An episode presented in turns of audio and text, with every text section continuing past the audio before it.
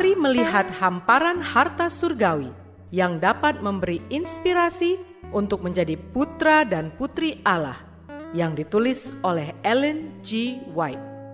Melalui renungan pagi ini, kita akan mempelajari nasihat yang menguatkan dan memberi semangat untuk memperbaiki karakter kita. Bersama Mana Multimedia Ministry, selamat mendengarkan.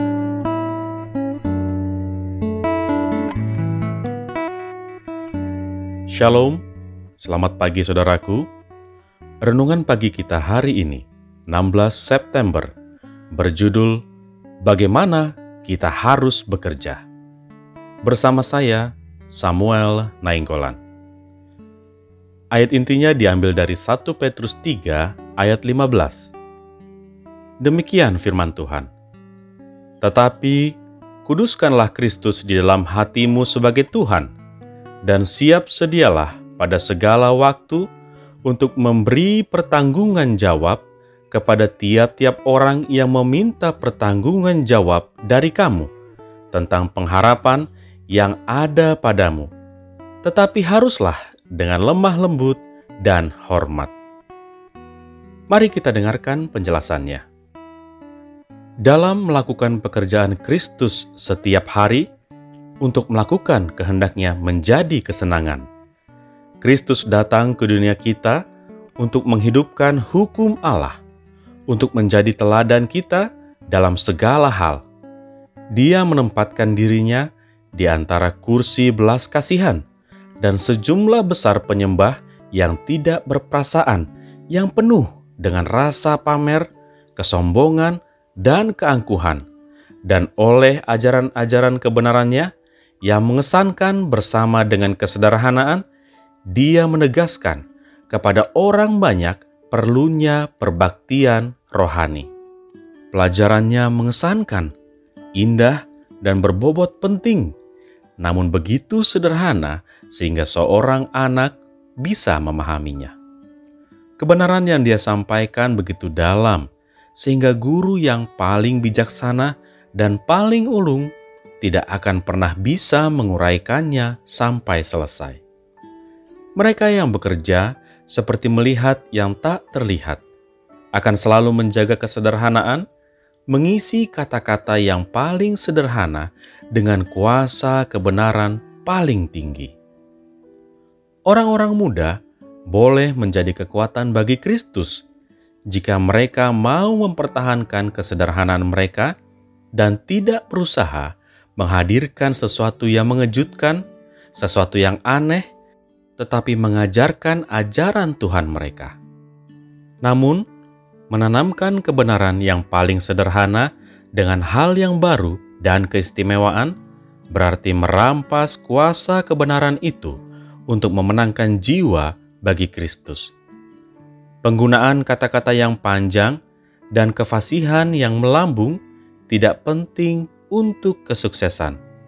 Yang engkau butuhkan adalah pengalaman hidup dalam hal-hal Allah dan kesederhanaan dalam menyampaikan kasih Kristus kepada orang yang terhilang. Ketika hati dipenuhi dengan kasih Kristus, engkau akan mengungkapkannya kepada orang lain dan menjadi saksi bagi Kristus.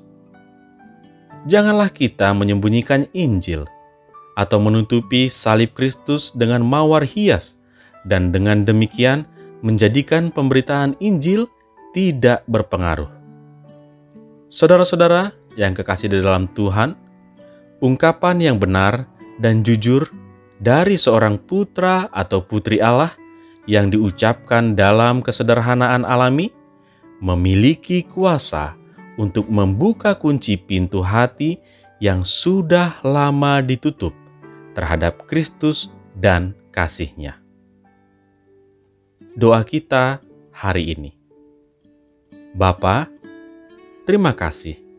Melalui renungan pagi ini, kami diajari bagaimana kami harus bekerja bersama Kristus, yaitu mempertahankan kesederhanaan, bersikap lemah lembut, dan memiliki rasa hormat. Terima kasih Bapa.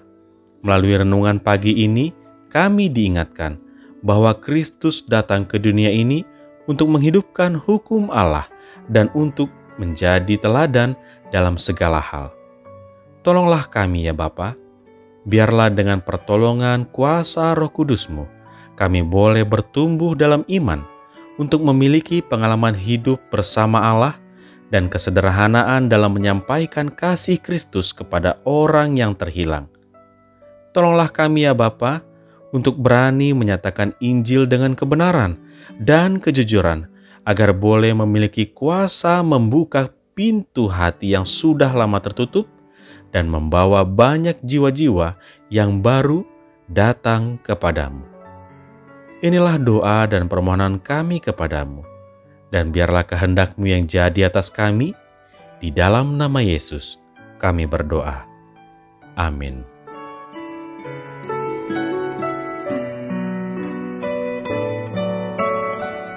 Demikianlah tadi pembahasan tentang menjadi putra dan putri Allah. Semoga firman Tuhan hari ini menjadi berkat bagi Anda. Sampai jumpa, Tuhan memberkati.